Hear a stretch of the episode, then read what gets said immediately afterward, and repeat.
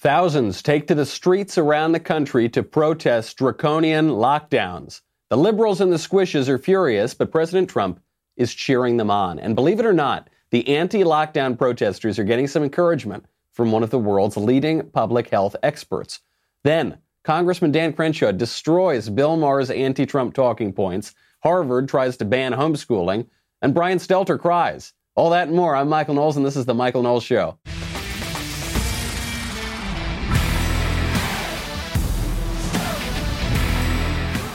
Brian Stelter Cries is not exactly a man bites dog story, but we will get to it, uh, not because it's a shocking event, but because it tells us something about our mainstream culture and certainly about the mainstream media. First, we got to cover these rallies. I believe you know how much I hate to say I told you so on this show. I never do it. Well, I, I try not to do it, but I told you so. I predicted a few weeks ago when we were asked how long is this shutdown going to go on for People said it's going to go on for six months. It's going to go on for 10 months. It's going to go on for 18 months. I said it's not. It can't go on for 18 months because people will take to the streets. And that is already happening. I thought it would happen sometime after three weeks, four weeks. In reality, it, it, uh, what, what are we at now? Like five weeks? So pretty close. People are taking to the streets around the country to protest the lockdowns. And part of the reason they're protesting them is you'll remember everybody went along with the lockdowns when we were told we have to, millions of people are going to die, stay in your home, save lives. Everybody went along with it. There was no problem. And then the numbers started to come out, the real numbers started to come out, and all of a sudden it wasn't 2 million people are going to die. It wasn't 4 million people are going to die. It was half a million people. Then it was 100,000 people. Then it was 60,000 people. Now we just don't know. First we were told very few people had it. Then we were told actually many, many more people had it. We've got some news on that today from, from various scientists. So then all of a sudden, we said, hold on, this is not nearly as bad as people were saying it was. And instead of uh, getting a little looser with the lockdowns, instead of the politicians reacting to the new scientific information and lightening up a little bit, instead they doubled down. And that's why people are protesting. It's happening in Arizona, Colorado, Montana, Washington State, uh, and another many states as well people are sick and tired of being told that they can't work, they can't make any money, they can't do any of the things that they want to do, they can't exercise their political rights, they can't even go outside in most cases. And President Trump, for his part, is totally siding with the protesters. Here is a reporter in the White House briefing room trying to egg Trump on, trying to get Trump to turn against these protesters, Trump having none of it. Are you concerned that you're talking about liberation and the Second Amendment? Are, you inciting violence among yeah. a few people? I've seen the people. I've seen interviews of the people. These are great people. Look, they want to get, they call cabin fever. You've heard the term? They've got cabin fever. They want to get back. They want their life back. Their life was taken away from them. And you know, they learned a lot during this period. They learned to do things differently than they have in the past. And, you know, they'll do it hopefully until the virus has passed. And when the virus passes, I hope we're going to be sitting next to each other in baseball games, football games, basketball games, ice hockey games. I hope we're going to be sitting next to each other. I hope you have golf. The Masters is going to have 100,000 people, not 25 people watching at the course. So, I mean, I, I am not. No, I'm not. I, I think these people are. Uh, I've never seen so many American flags. I mean, I, am seeing the same thing that you're seeing. I don't see it any differently. There too. They're who? Nazi. Well, that I totally would say no way. But I've seen. I didn't see that. I see all. Of course, I'm sure the news plays that up. I've seen American flags all over the place. I have never seen so many American flags at a rally as I have in these rallies. These people love our country. They want to get back to work. That's the right tone. That's the right attitude between Trump and the media on this question, Trump is the reasonable one, the media is the hysterical one. Because, of course, then there are Nazis, right? You heard that reporter at the end? Trump says they're, they're waving American flags. They just want their lives back. They want their rights back. They want their economy back. And the reporter said, they're Nazis. Where's the evidence that they're Nazis? I don't, th- there's no, that's what they say. Anybody slightly to the right of Hillary Clinton, they call a Nazi. Okay, Trump is the reasonable one here. The media are the unreasonable ones. And on this question of the reopenings and the protests, guess what? The protesters are the reasonable ones. and the vaunted public health experts that say we need to remain imprisoned in our own homes for two years, they are the unreasonable ones. It's an, what the left has tried to do this whole time is say that there are only two options. Either completely grind the global economy to a halt, l- imprison everybody inside of their own homes, do not go anywhere, lose all of your political rights, or go outside and do exactly what you want and everyone will die. That's what we were told. Those are the two options. Those are not the two options. Uh, both of those things are unreasonable, right? The middle ground is much more reasonable here. Middle ground perhaps being now that we've seen that the virus is not as virulent as we previously thought, maybe people who are basically healthy can go back to work. Uh, people who are frail and who are old maybe should stay at home still or should take responsible measures. Maybe we should all wash our hands. Maybe we shouldn't shake, shake hands all the time just yet. Okay, obviously there is this reasonable middle ground. The media doesn't want any of it. We have a lot more credibility on this, the skeptical people, because we all took it seriously in the beginning and then the doomsday models did not come to pass. I'll give you an example of this. You know, each day the models are, are being readjusted down. Just look at what happened in Florida. Florida model. So this was uh, as of Friday. The main model that we are using to look at coronavirus spread and death, the Institute for Health Metrics and Evaluation changed its model from Florida significantly. It said that the state will have 1,363 deaths from COVID 19 by August 4th. That number is down from the original projection, which was 4748. Oh, it's not even the original projection. That's just the projection they had earlier in the week. So earlier in the week, they say uh, almost 5,000 deaths by August. Now we're, we're told that's going to be about 1,300 deaths by August. This is good news, right? This is a reason to celebrate, but it's also a reason to take a look at some of our policies and say, this is an overreaction. We don't need to give up all of our rights. We don't need to give up our economy necessarily.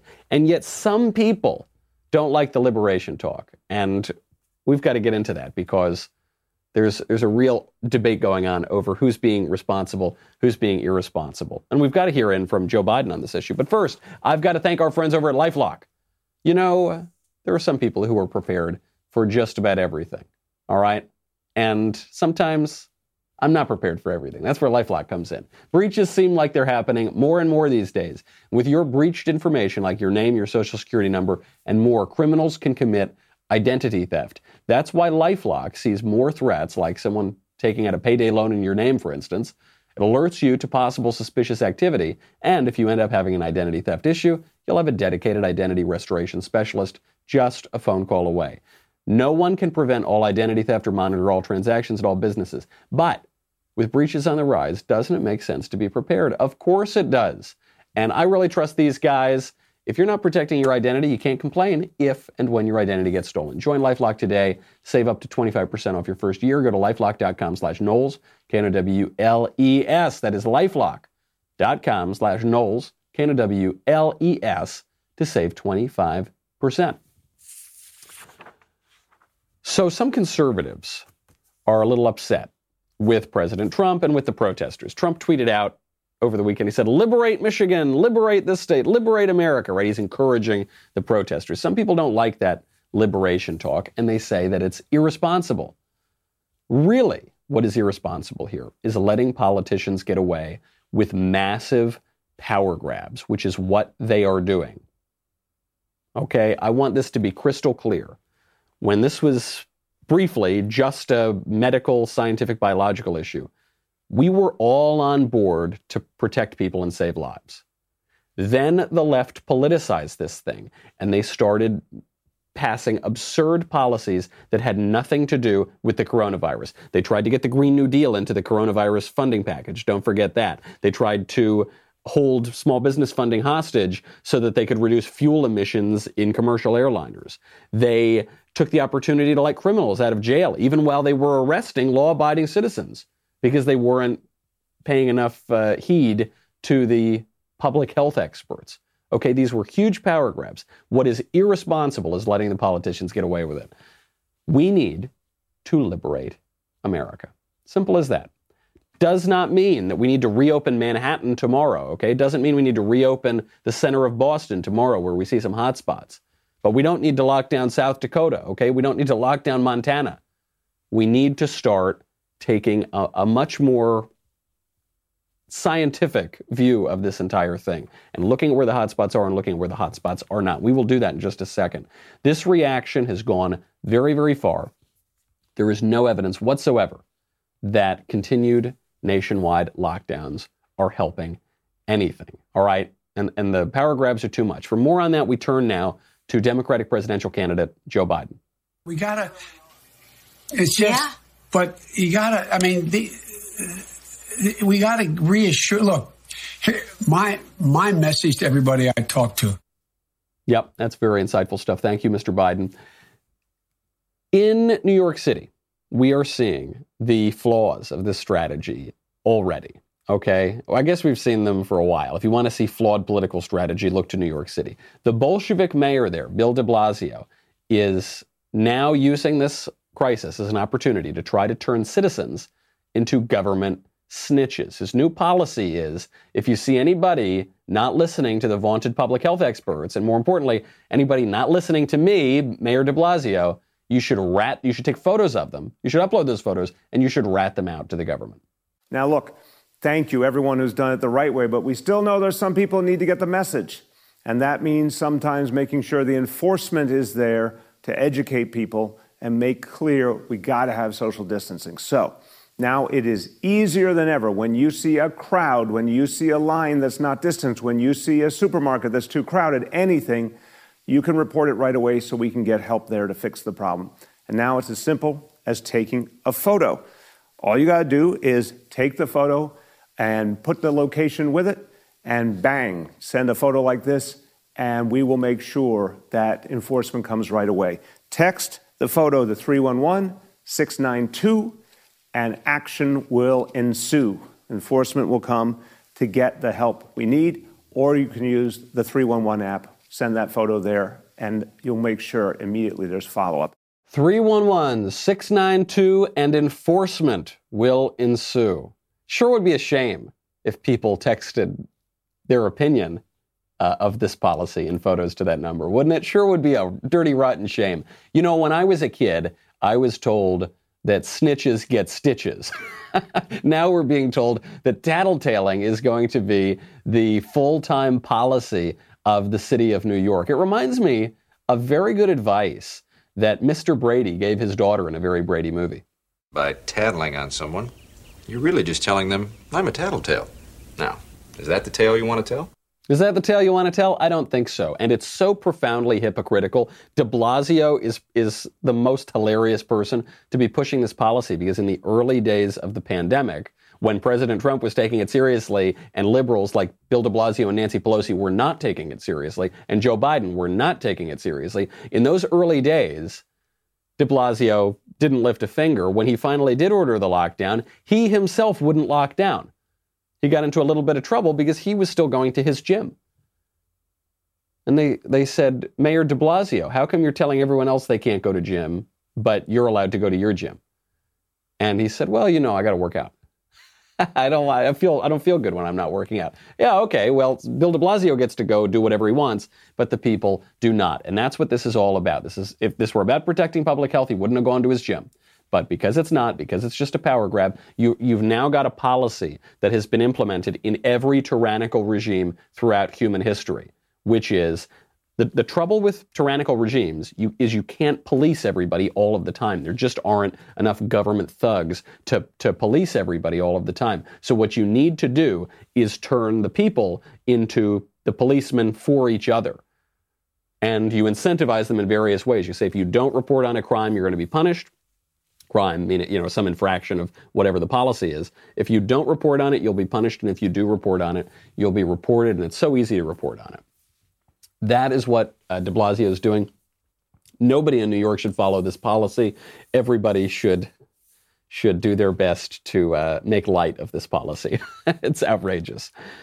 Uh, there's also evidence from one of the world's leading public health experts that none of these policies are helping at all. We'll get to that in a second. First, I got to thank our friends over at Lightstream. You know, right now, saving every single penny that you can is particularly important including on your credit card balance, right?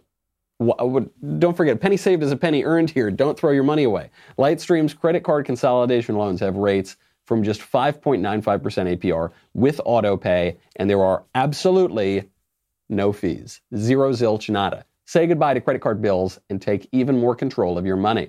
Listen to what other customers have said about Lightstream. Quote, Finding out about Lightstream couldn't have come at a better time. I've been trying to consolidate my debt for a few months now, but I felt like I reached a dead end. I was listening to my podcast one morning and heard their ad, and everything that was said sounded too good to be true.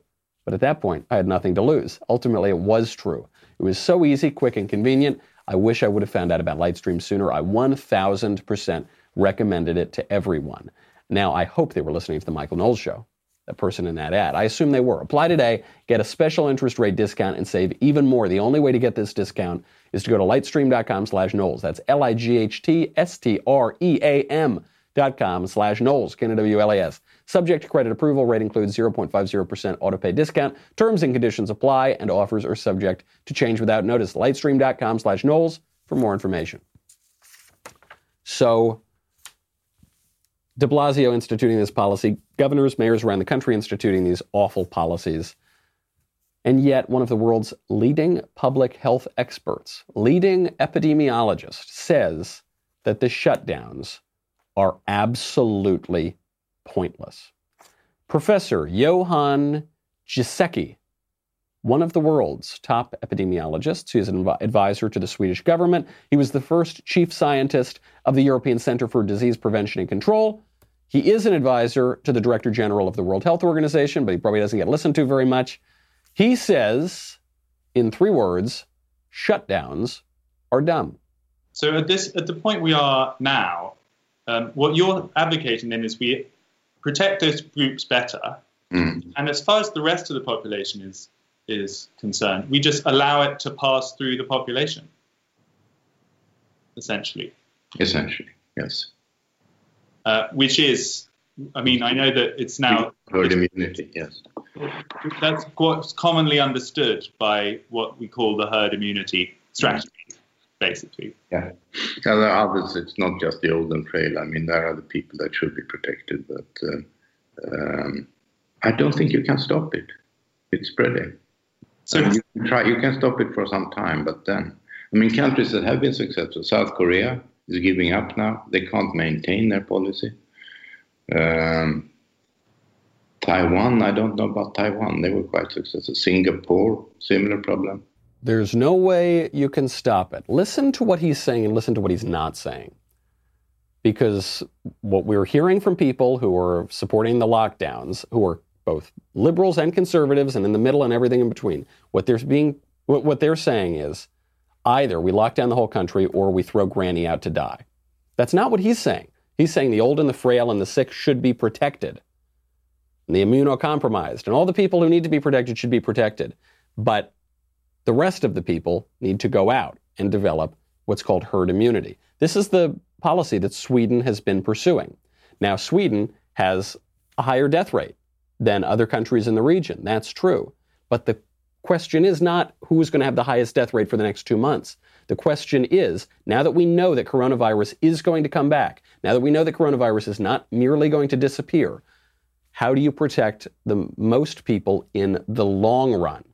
Sure, let's say the United States flattens the curve and then the curve is like this until June or July, and then the curve goes right back up again according to all of the models. Well, okay, who cares if the curve goes up three months from now or, or today? Maybe you're just prolonging the inevitable. If you're prolonging the inevitable, why did we shut down the economy? Okay, his point, this epidemiologist, is that there may be more deaths up front, but in the end, the results will be exactly the same. That's what he says later in the interview. So the only question is do you take away rights and destroy the economy first? For comment, we turn to presidential candidate Joe Biden. I sat with a guy yesterday on, on a telephone and he's telling me, he said, I don't know. He said, look, I, I, I, I, I worked at the hospital. And he said, then I, I got, I got myself in a position where I got the virus. So they quarantined me and, and they put me in the hospital and I made it out. And so I'm out, but they don't want me with my family. I'm on the third floor. I spent 15 minutes on the phone with them saying, he said, I have a three year old and a four year old. And they come to the door outside and they just knock on the door and say, Daddy, Daddy, can I see you, Daddy? Can I see you, Daddy? So we spent time going through it. I used to do with my kids when they were little and I couldn't see them and we'd play games. I said, knock, make up a game, knock, knock on the door and say, this is, you know, practical things. The guy's scared to death. Very insightful, Mr. President, Mr. Vice President, Mr. Probably not going to be future president. Thank you very much. What is the purpose of the lockdowns? I think people don't understand what the purpose of the lockdowns is. Is the purpose of the lockdowns to stop the spread of the virus? No. No one has ever said that the lockdowns are going to stop the spread. That cannot happen. Is the purpose of the lockdowns to reduce the spread of the virus? No. No, it's not. No matter how much you flatten the curve, the same exact number of people are going to be infected eventually. Flattening the curve is not reducing the number of people who get the virus. It's just spreading them out over time. Okay, so it's not reducing the spread. The only purpose of the lockdowns is to slow the spread. Why do we need to slow the spread? So that we can not overwhelm the healthcare system. Because if the healthcare system were not even a consideration here, then you wouldn't have to reduce the spread. Who cares? You're either going to get it tomorrow, you're going to get it today. Might as well do it today. Why procrastinate? But the whole point is not to overwhelm the healthcare system. And guess what? We've succeeded at that. Okay, there are empty hospital beds in New York. They converted the Javits Center into a makeshift hospital, completely unnecessary. They sent that federal ship down to be a hospital ship in New York. Didn't need it. New York was the epicenter in the United States. I suppose it still is. And we have not overwhelmed the healthcare system. So, good. That's great. We'll see whether or not the reason for that was the lockdowns. Sort of beside the point. We now know the only reason the lockdowns existed, we've achieved it. So, why do we still have the lockdowns, right? That's one, that's one argument right there for ending the lockdowns is they no longer will serve any purpose. There is, there is no longer a purpose left that they could serve. But we've got another reason. Another reason to possibly lift some of the lockdowns is there's a lot of evidence now that the lockdowns might not have reduced the spread of the virus much at all. Where are we getting this information? We're getting it out of Massachusetts, which is now flaring up as a uh, major center of the virus. So, researchers with Massachusetts General Hospital took to the streets of Chelsea, which is becoming a real hotspot, uh, to get blood tests for people to see if they had not the coronavirus, but coronavirus antibodies. That is, to check on people to see if they've already had coronavirus and now have the antibodies because they've moved past it. This has been one question the whole time is how many people have it? The, all the models are, are suggesting that it's a very small number of people who have it. It's just the confirmed cases. A lot of us who are skeptical have said, I don't know, maybe you've got 10 times as many cases as people actually think. And if you have way more cases, then obviously the death rate is much lower. The hospitalization rate is much lower. So these guys, Massachusetts General, just go out there and they talk to 200 random Chelsea residents and they prick their fingers and they get their blood. Guess what percentage of them had antibodies for coronavirus? All of them looked healthy. All, none, you know, none of them were showing symptoms. Guess what percentage of those 200 people have already had coronavirus and have recovered from it without even knowing it, without going to the hospital? One third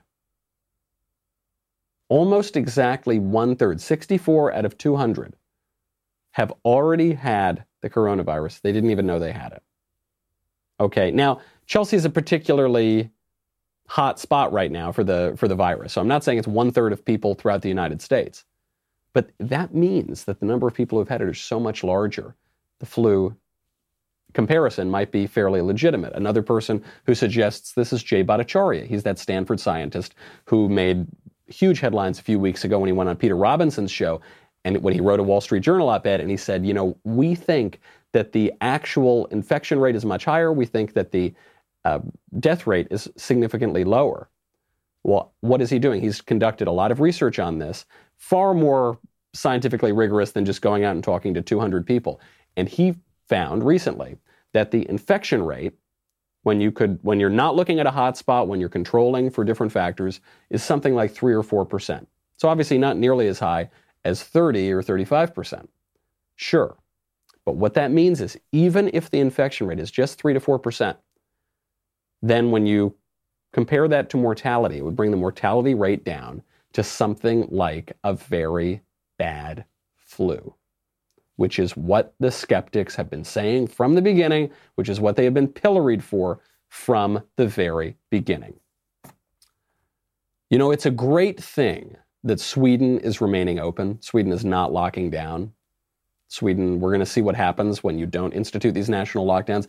It gives us a control case, okay? We're not going to know the right answer for many, many months because the death rate is going to be higher there for a little bit, but in the long run, we're going to see after the second wave.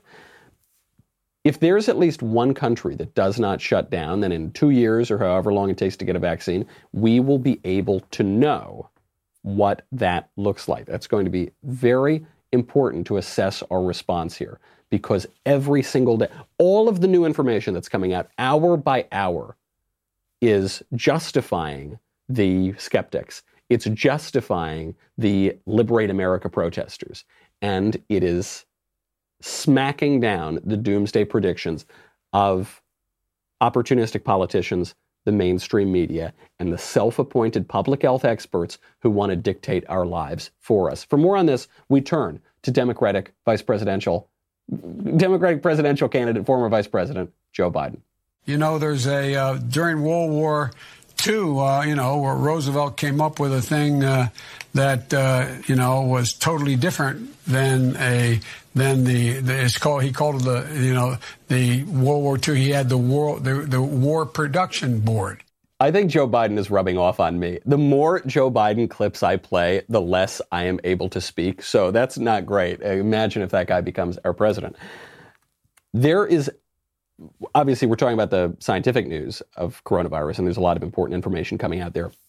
There's also a lot of information coming out on the international front. I spoke to Senator Ted Cruz on our show Verdict uh, just a few days ago. Senator Cruz broke some news on that show because he had spoken to the National Institutes of Health. It's all starting to become a little bit clearer why a lot of politicians, a lot of people in the media are trying to cover for communist China, why they're trying to parrot Chinese propaganda on how this virus got started. There was a big bombshell in a report that NIH gave to Senator Cruz. We'll get to that in just one second. We will get to uh, Dan Crenshaw committing absolute murder on the Bill Maher show. Was just devastating. We'll get to a Harvard homeschooling uh, invective, and we'll get to Brian Stelter crying. We'll get to all of it. But first, I've got to take a quick break and say goodbye to Facebook and YouTube. Head on over to dailywire.com. You already should do that, by the way. You should be members already. Why? Because you get me, you get the Andrew Klavan show, the Ben Shapiro show, the Matt Walsh show, you get the all access stuff. If you get up to that tier, which you certainly should, you you know, you look, you get everything. And you get this. The leftist tears tumbler. The Brian Stelter smoothie vessel. Okay, you need it. Otherwise, you're going to drown. Go to dailywire.com. We'll be right back with a lot more.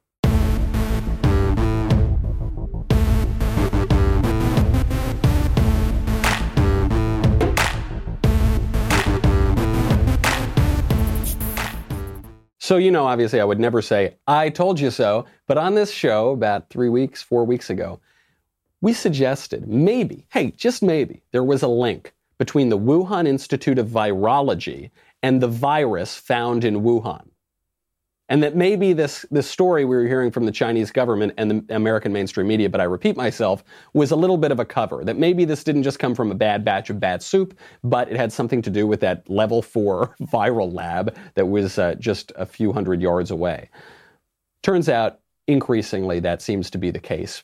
Why on earth then was everybody covering up for China? Was it just the money? You know, China buys up a lot of American media. Was it the ideology? The media obviously hate Donald Trump. Or is it the case that people knew about this lab, they knew about the research that was being conducted there, and maybe, even just maybe, the US government was funding the research at the lab? Here's Senator Cruz breaking the news. Well, it turns out there was, wasn't just one, there were two labs within miles of where this outbreak occurred that were studying coronaviruses from bats and, and that there were internal State Department wires before this pandemic raising concerns about the security in those labs and that an accidental uh, virus could escape and cause a global pandemic.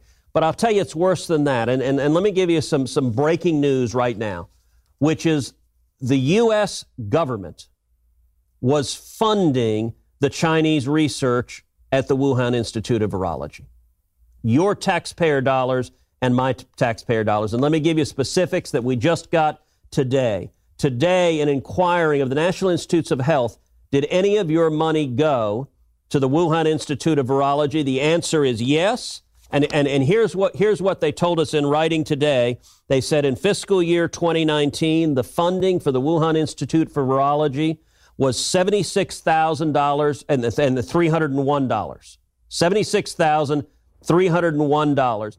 So you and I and every all of all American taxpayers were spending over $76,000 to fund the research at this laboratory. What research were we funding? Specifically, we were paying the Wuhan Institute of Virology to study viral diversity in bat reservoirs and survey people who live in high risk communities for evidence of bat coronavirus infection and to conduct lab experiments to analyze newly discovered viruses. So we were paying them to do all of the research that it seems increasingly likely was the cause of the coronavirus outbreak that they then lied about for months and caused to spread all the way around the world and shut down the greatest economy ever and throw 22 million Americans out of work and kill another 40,000 at last count Americans. And this is a very bad situation. It also so it reminds us, I think, of two things here. One, politicians, the media, people in government have a lot of incentives here to cover up what really happened. Ton of political incentives, ton of financial incentives. Okay, they have a lot of incentive to call anyone who raises questions wacky, crazy conspiracy theorist, right? That's what they did. They called Tom Cotton, the senator, a conspiracy theorist because he said maybe the virus has something to do with the laboratory. Now it turns out he was almost certainly right and they were completely wrong. That's one thing. Calls for a little bit of courage when you're standing up there.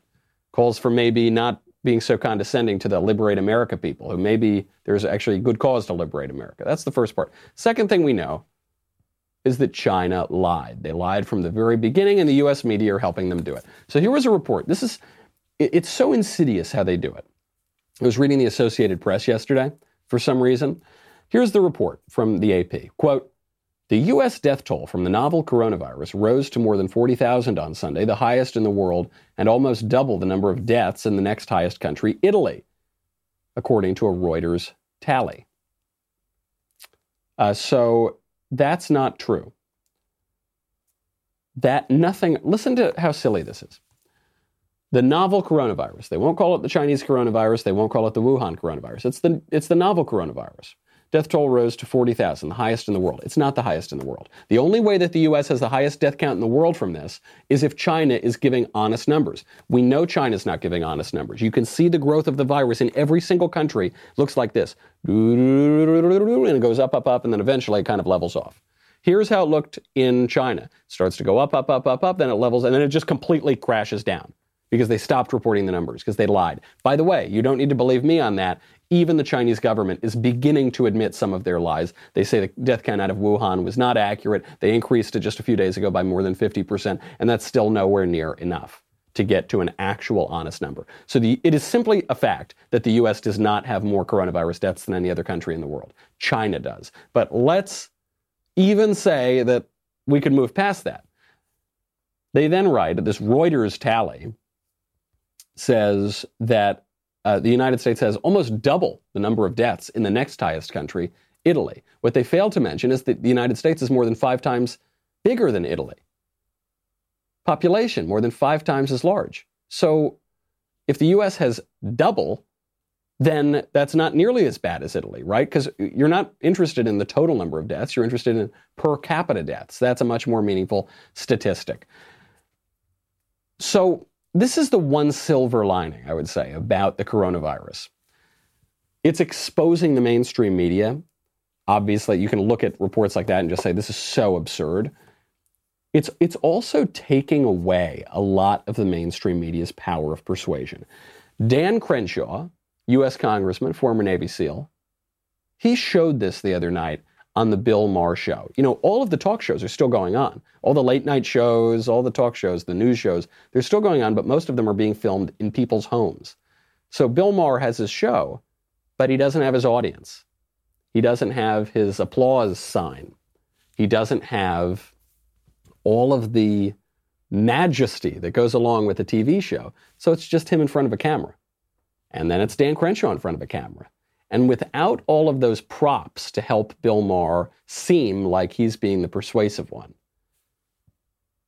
Dan Crenshaw just wrecks him. Without all of the props that allow the liberal media to make it seem like the liberal position is always correct and the conservative position is ridiculous, the conservative position shines through. Just take this one example of Bill Maher going after President Trump for coronavirus and Dan Crenshaw smacking it down.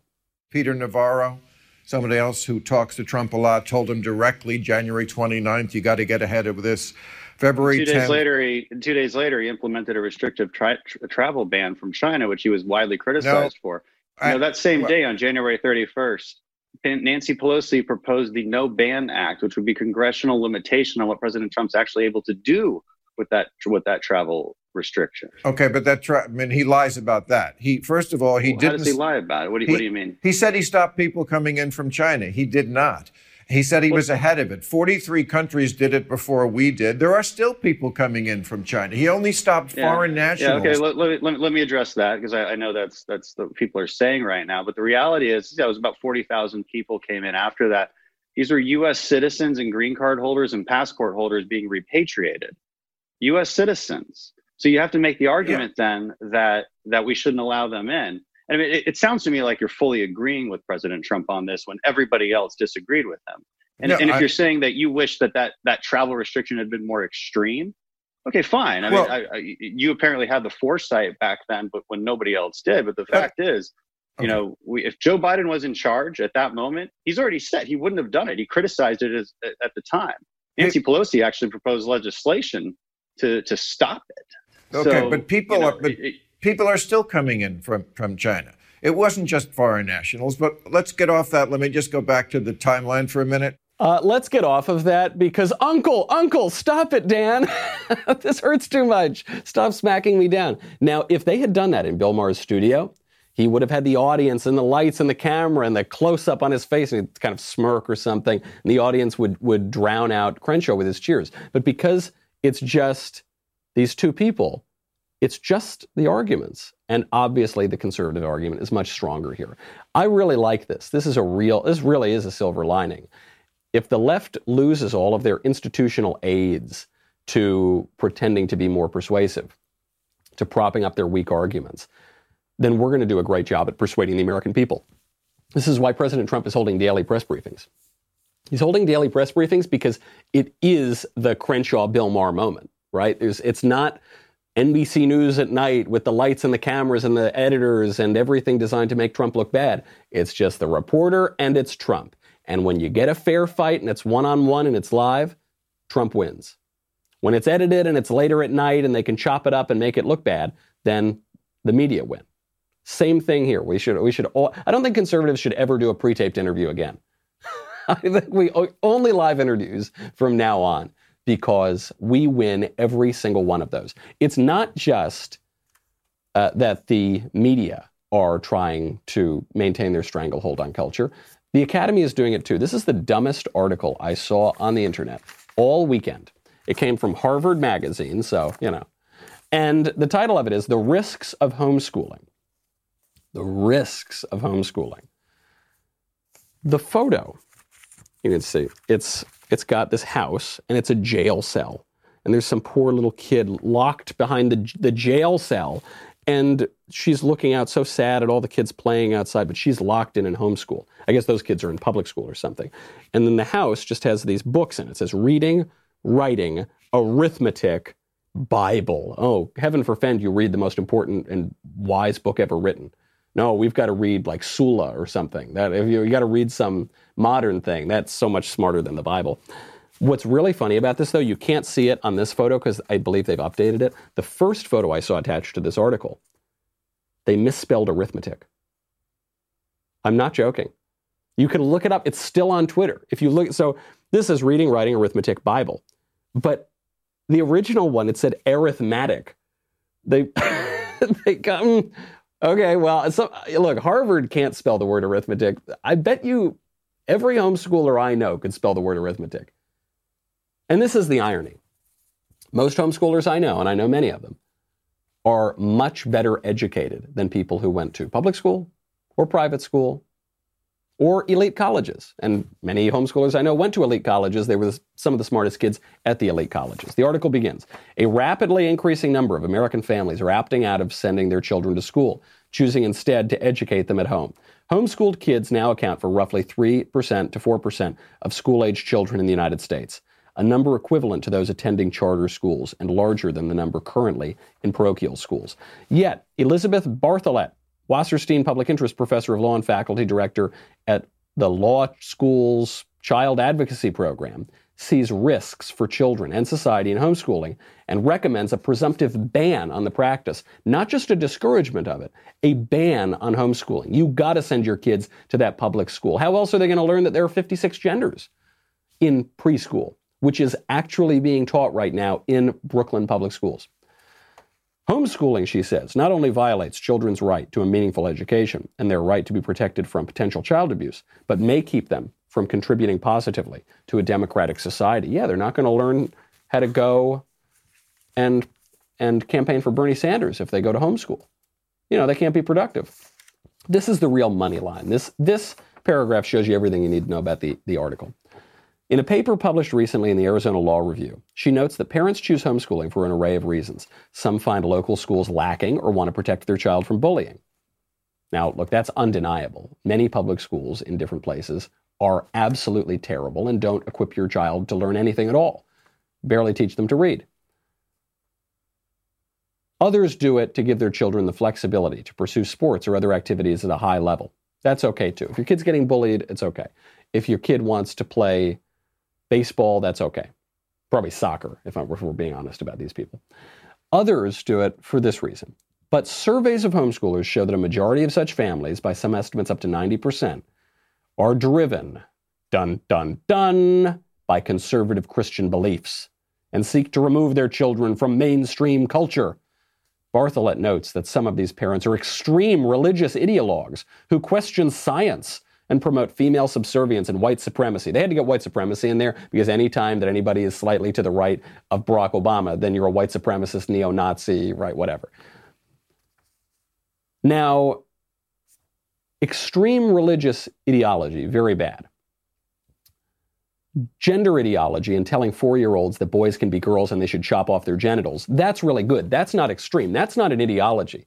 But saying that Jesus Christ died for your sins. That's extreme. That's crazy. Nobody can even be exposed to that. Because if you're raised reading the Bible, the most important text ever written, the most profound work that has completely shaped our culture, if you're raised reading that ever, like even once being exposed to that, then you're going to become a, a total dunce, idiot, and not be able to contribute to society. Whereas if you are actually prohibited from reading the Bible in school, then you can become a really smart person and not know how to spell arithmetic. That's sort of, then you'll know that boys can, can really be girls and babies aren't really people and there are 56 genders. Then, you know, in other words, you'll be educated, like the people at Harvard. I guess they're oblivious.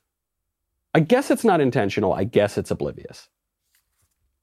This article is very dumb if this is indicative of the kind of education that you can get at Harvard, no one should go to Harvard. Okay? Harvard charges $70,000 per year for a gender studies degree. And they are now saying that homeschooling is unfair to students. You know what this is really about? It's about the same thing we've seen throughout this whole pandemic control. That's what it's about. The the politicians who are arresting pastors for having church services, it's not about public health, it's about control. They're letting the marijuana shop remain open. They're letting prisoners out of jail, violent criminals out of jail. They're allowing all that stuff to happen. They're allowing abortion clinics to operate 24 7. But they won't let people go to drive through church where they won't touch anybody. That's not about public health, that's about control. Mainstream media here.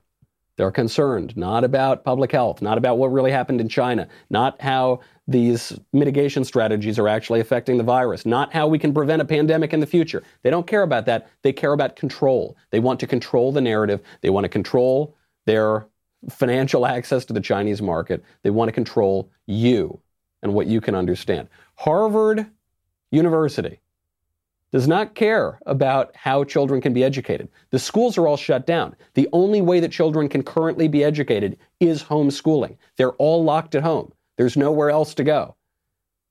And Harvard is actually saying this should be illegal. They're saying it would be better for your child not to receive an education than for you to teach your child something that, God forbid, contradicts leftist orthodoxy, which, by the way, is another term for idiocy, for unreality for ignorance. 56 genders, that's, that's ignorant, okay? Arithmetic, that's ignorant.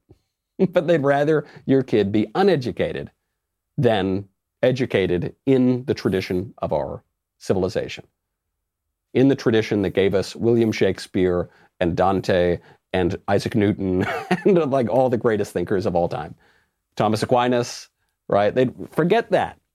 Either you read postmodern drivel or it's child abuse. That's the control. And these people, our cultural elites, self appointed, they're really upset that they're losing that control. Brian Stelter, the representative of CNN, the representative of this whole culture, he cried. And he didn't cry because he's afraid of coronavirus. And he didn't cry because he's lost his job. He hasn't lost his job yet. He cried because this pandemic is changing things. Obviously, some for the worse, but maybe it's exposing some weaknesses of our culture. Maybe it's causing some people to start to lose their control.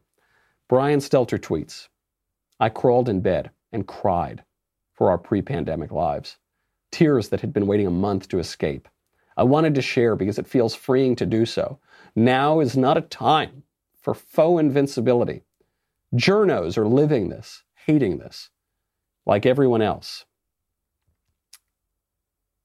For comment, we turn not to Joe Biden, but to the godfather, Don Vito Corleone. You can act like a man! What's the matter with you? Is this how you turn out a Hollywood Pinocchio that uh, cries like a woman? what can I do? What can I do? What is that nonsense? Ridiculous. You can act like a man. What's the matter with you? What's the matter with you? uh, this is obviously very humiliating for any man to tweet out ever, and he should feel humiliated. But more than that, the mainstream media, the academy, the stewards and gatekeepers of our culture, uh, they should feel afraid. they, they should be crying because uh, I think they've lost a lot of credibility in all, all, of this. And I don't think they're going to get it back once this is over. In fact, I think that uh, we're going to keep flattening that curve of their credibility as we move forward. And I think maybe we're developing a little bit of a herd immunity to it. All right, that's our show. I'm Michael Knowles. This is The Michael Knowles Show. See you tomorrow.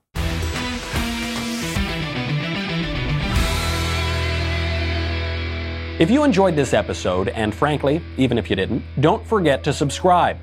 And if you want to help spread the word, please give us a five star review and tell your friends to subscribe. We're available on Apple Podcasts, Spotify, and wherever else you listen to podcasts. Also, be sure to check out the other Daily Wire podcasts, including The Ben Shapiro Show, The Andrew Klavan Show, and The Matt Walsh Show. The Michael Knowles Show is produced by Ben Davies and directed by Mike Joyner. Executive producer Jeremy Boring. Supervising producers Mathis Glover and Robert Sterling. Technical producer Austin Stevens. Assistant director Pavel Wadowski. Editor and associate producer Danny D'Amico. Audio mixer Robin Fenderson. Hair and makeup Nika Geneva. Production assistant Ryan Love. The Michael Knowles Show is a Daily Wire production Copyright Daily Wire 2020.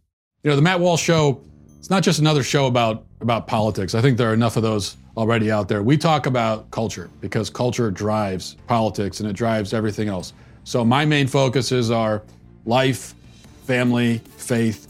Those are fundamental, and that's what this show is about. I hope you'll give it a listen.